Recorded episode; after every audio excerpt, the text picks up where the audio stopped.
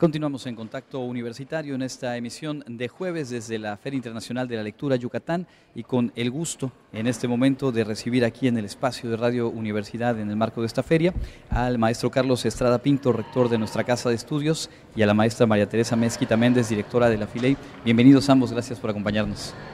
Muchas gracias, Andrés, un saludo del auditorio. Hola, muchas gracias, igualmente, gracias por invitarnos. Bueno, pues estamos viviendo ya el sexto día de actividades en esta feria y preguntarle, ingeniero, ¿cómo ha vivido hasta ahora la feria en este regreso a la presencialidad que para muchas y muchos era un momento muy esperado? Pues muy contento, pues han sido días muy intensos pero muy gratificantes. La verdad es que la respuesta de, del público ha sido sensacional y pues escuchar a... a pues eh, escritores, escritoras, eh, es una delicia. La verdad es que nos han compartido pues, sus eh, proyectos, sus ideas, eh, su forma de, de narrar, de escribir ensayos, de escribir novelas. Eh, bueno, hemos tenido muchos eventos artísticos eh, que bueno, muestran el gran talento que tenemos al interior de la universidad, eh, desde las preparatorias hasta el posgrado, y pues eh, en, con canto, baile, eh, teatro, bueno, muchas actividades ahí y, y eh, también pues, actividades académicas. Tuvimos este congreso de U C Mexicanistas que, que precisamente en estos días se está llevando a cabo y bueno, y, y la verdad es que también ver la, eh, los espacios del centro de convenciones Eh, llenos, la gente pues acudiendo a los stands, a los eventos, la verdad es que es muy satisfactorio y creo que bueno, para el equipo de la Filey pues resulta muy gratificante después de un año de preparación, de organización, pues esto pues eh, eh,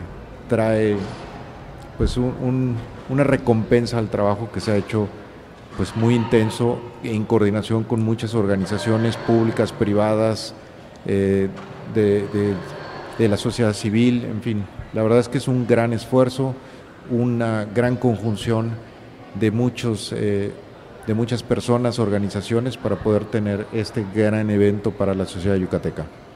La Filey dos mil veintitrés que está en marcha desde el pasado sábado y pues eh, te, te preguntarte, es todo un reto logístico, ya lo decía el rector, meses de preparación, pero obviamente una vez que se llega al arranque, pues las actividades van, el ritmo no para y son jornadas intensas. ¿Cómo marcha todo hasta este punto?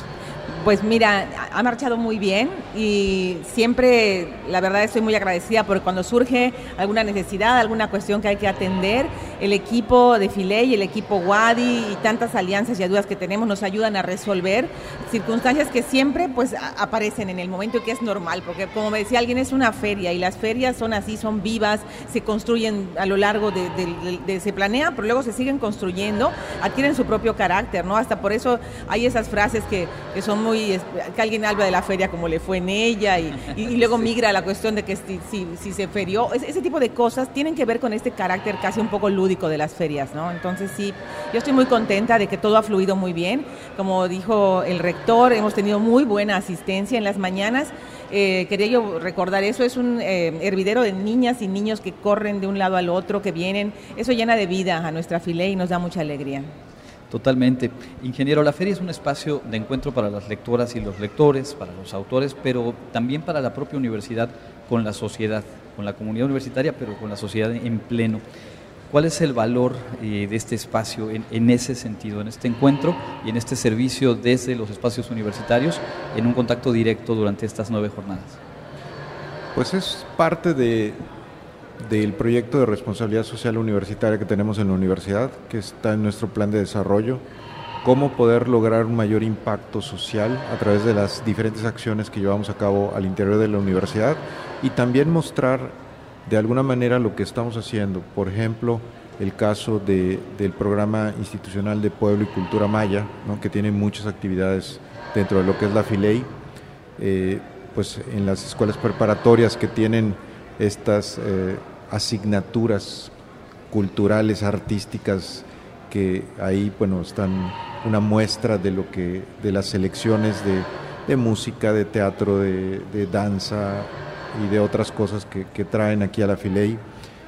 Y pues también tenemos muchos, eh, muchas personas que son escritoras y que muestran también el trabajo que, que desarrollan como parte del trabajo universitario, pero también fuera de, de, de ese ámbito eh, académico. Entonces realmente pues eh, tenemos un, una muestra de gran talento de la comunidad universitaria a lo largo de estos días de la Filey. Cierto es. Eh, te, te hemos platicado contigo a lo largo de, de los meses de cómo has vivido cada una de las ediciones de la, de la Filey en distintos ángulos. Este de dos mil veintitrés es distinto a todos los anteriores. ¿Qué te va dejando hasta ahora esta experiencia de encabezar el proyecto de la Filey? Pues mira, hay una reflexión un poco artesanal que compartí con, con, con unas invitadas el, el otro día. Me preguntan qué diferencia hay de haber sido siempre participante y ahora estar en el, como parte del equipo que, que la organiza. Yo les dije que, que los otros años yo solo veía solamente como si fuera el vestuario, la ropa, uh-huh. y que ahora estoy viendo las costuras. Eh, eso me permite ver también la parte que no es, no es eh, la apariencia de afuera, pero también ver en, en qué se soporta. Que, que, la, que la mantiene como es la estructura de la feria. Y esa es una experiencia que la verdad eh, me ha permitido entender lo complejo que es un proyecto como este, lo importante que es el equipo para realizarla y llevarla adelante, eh, y que nada, nada, ni esa cinta amarilla que está puesta allí, ni esta mesa que está instalada, ni el micrófono en el que estamos hablando, ni ese letrero que estoy viendo ahí que vemos a lo lejos, nada se puso solo. Alguien tuvo que tomar la iniciativa, poner, considerarlo en un proyecto, decidir ponerlo ahí, atender que eso suceda. Eso creo que es valiosísimo, porque detrás de todo lo que vemos hay un montón de gente y somos la comunidad UADY, que es el eje de todo esto, más todas las alianzas que nos apoyan. Yo insisto mucho en esto porque siempre me sorprendo que, que parece que cómo se va a armar y cae, es una maravilla. Sí, sí, Yo soy sí. la primera sorprendida, ¿eh? De verdad, la primera. Y es que esta cuestión de los eventos en general tienen esa magia que minutos antes, horas antes, días antes, en el caso de la Filey, sí. la lista de pendientes no termina y cuando todo se pone en marcha es como que algo mágico ocurre, se acomodan sí. las piezas, Ay, sí. se resuelven eh, pues, la, las cuestiones de, de, de coyuntura, pero que finalmente se pone en movimiento. Sí. En un momento más vamos a pedirle a Tete que nos comparta un poco sobre eh, qué resta en esta feria. Okay. Hay as- asuntos muy relevantes que destacar, pero no quiero perder la oportunidad de preguntarle a ambos sobre su vínculo precisamente con la lectura, con los libros. Ingeniero, ¿cuáles serían sus primeros recuerdos con los libros y, y con la lectura? Bueno, afortunadamente en mi infancia mis padres tenían una biblioteca en la casa importante y teníamos a la mano esos libros y pues desde muy niños mis padres, mis abuelos nos contaban, nos leían cuentos antes de dormir y creo que eso bueno fue muy, muy importante y pues también ahí eh, pues había lecturas eh, que pues que, que nos interesaron a mis hermanos y a mí y pues eh, la verdad es que eso fue muy importante para, para mí en mi vida y posteriormente, bueno, ya en la secundaria, en la preparatoria, que bueno, había asignaturas de literatura y que tenías que leer cierta, ciertos libros, hacer tu, tu ensayo, etcétera. Sí. Obviamente, pues ya eh, te vas encarrilando en esto. Y yo creo que hay que trabajar muy, muy eh, desde edades muy tempranas para poder lograr que la gente se interese por la lectura.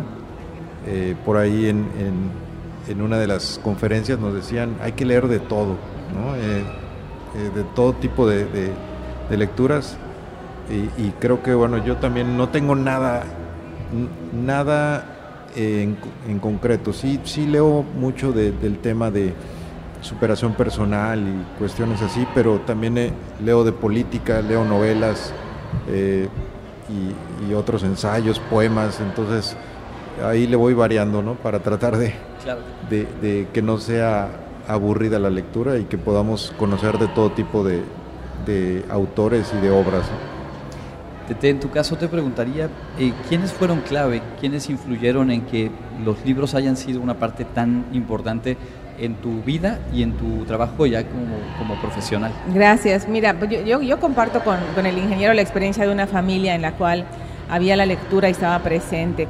En el caso de mi familia, pues mi papá era el que me leía los libros. Eh, Carmen Bullosa estuvo hablando de los hermanos Grimm el otro día, y son lecturas que, que son, los cuentos son terribles porque hay escenas eh, que pueden darte pesadillas de lo fuerte que es la narra, las narraciones reales, no las narraciones luego descafeinadas que, que, que ahora, que ahora sí vemos, ¿no?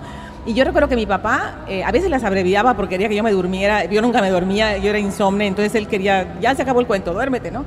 Pero nunca las, eh, las censuró y me decía, mira, todos volvieron a la normalidad menos ese que se quedó con un ala en lugar de brazo. ¿Te imaginas eso, hija? Qué terrible, ¿no?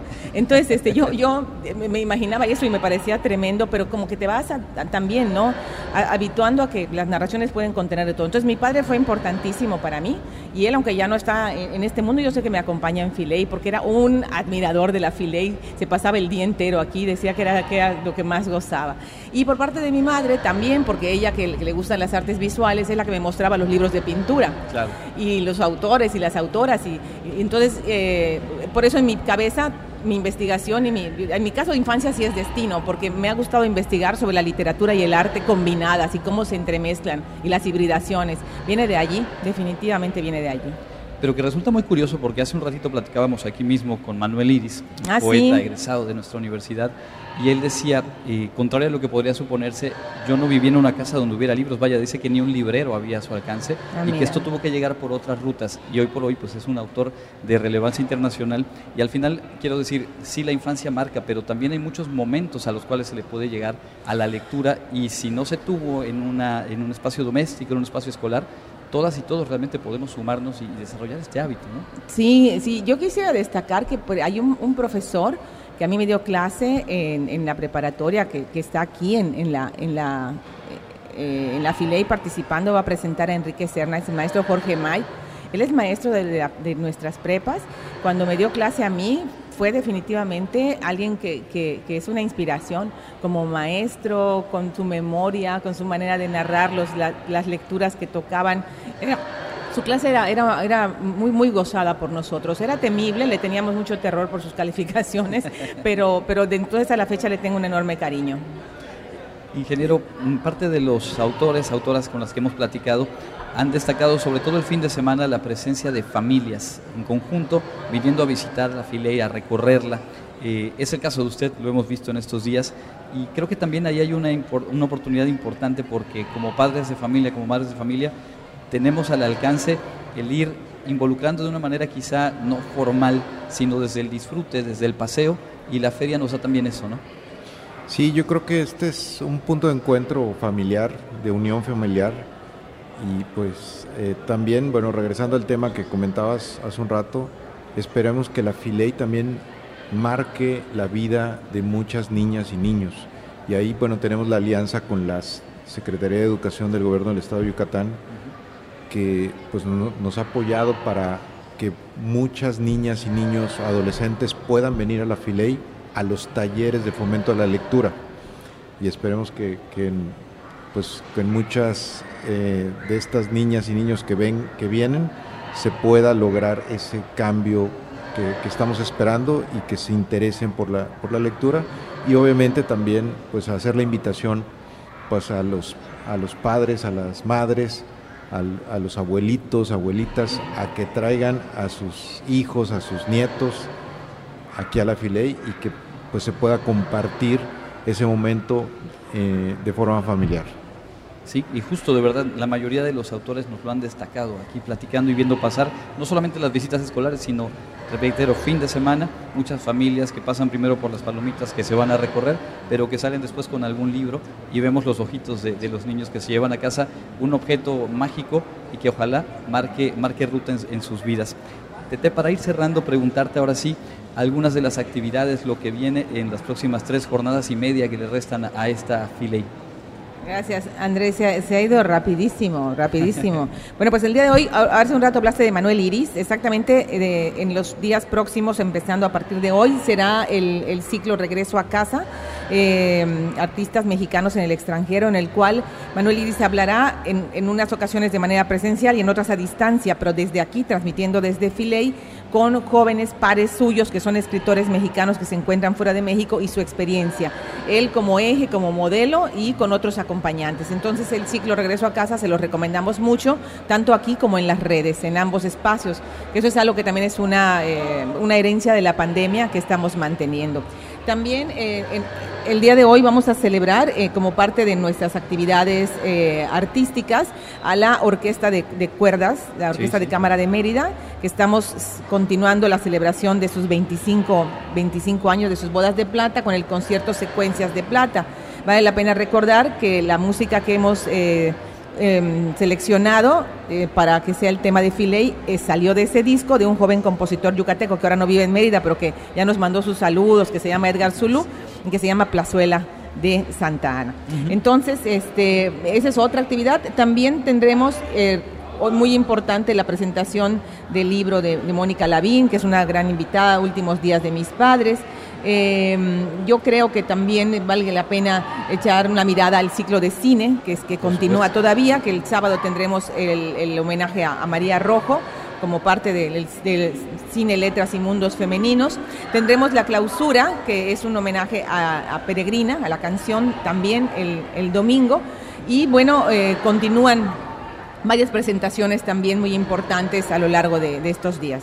Por supuesto, también subrayar el homenaje merecidísimo al ingeniero Roberto Maxuini, que el lunes, mientras transmitía por aquí, el ingeniero eh, Estrada Pinto vino a saludarle, un personaje de la universidad y de la radio indispensable. Sí, la verdad es que muy merecido el homenaje que se le va a dar en el marco de la Filey a un gran universitario y que es un ícono de Radio Universidad. Pues les agradecemos muchísimo este tiempo, por supuesto también agradecemos todo el apoyo, las facilidades para que tengamos este espacio desde el que hemos estado compartiendo con muchísima gente lo que ocurre aquí en la Filey, lo estamos disfrutando mucho. Como equipo es un reto que nos está también llevando a desarrollar o a fortalecer nuestras capacidades y pues vaya, todo eso es a partir de, del apoyo y de la apuesta de la Filey y de la propia universidad. Así que muchísimas gracias y pues seguiremos disfrutando lo que resta de esta Filey. Al contrario, muchísimas gracias al equipo de Radio Universidad por todo el apoyo a, a la Filey. Muchas gracias, Andrés. Siempre es un gusto enorme dialogar aquí en casa.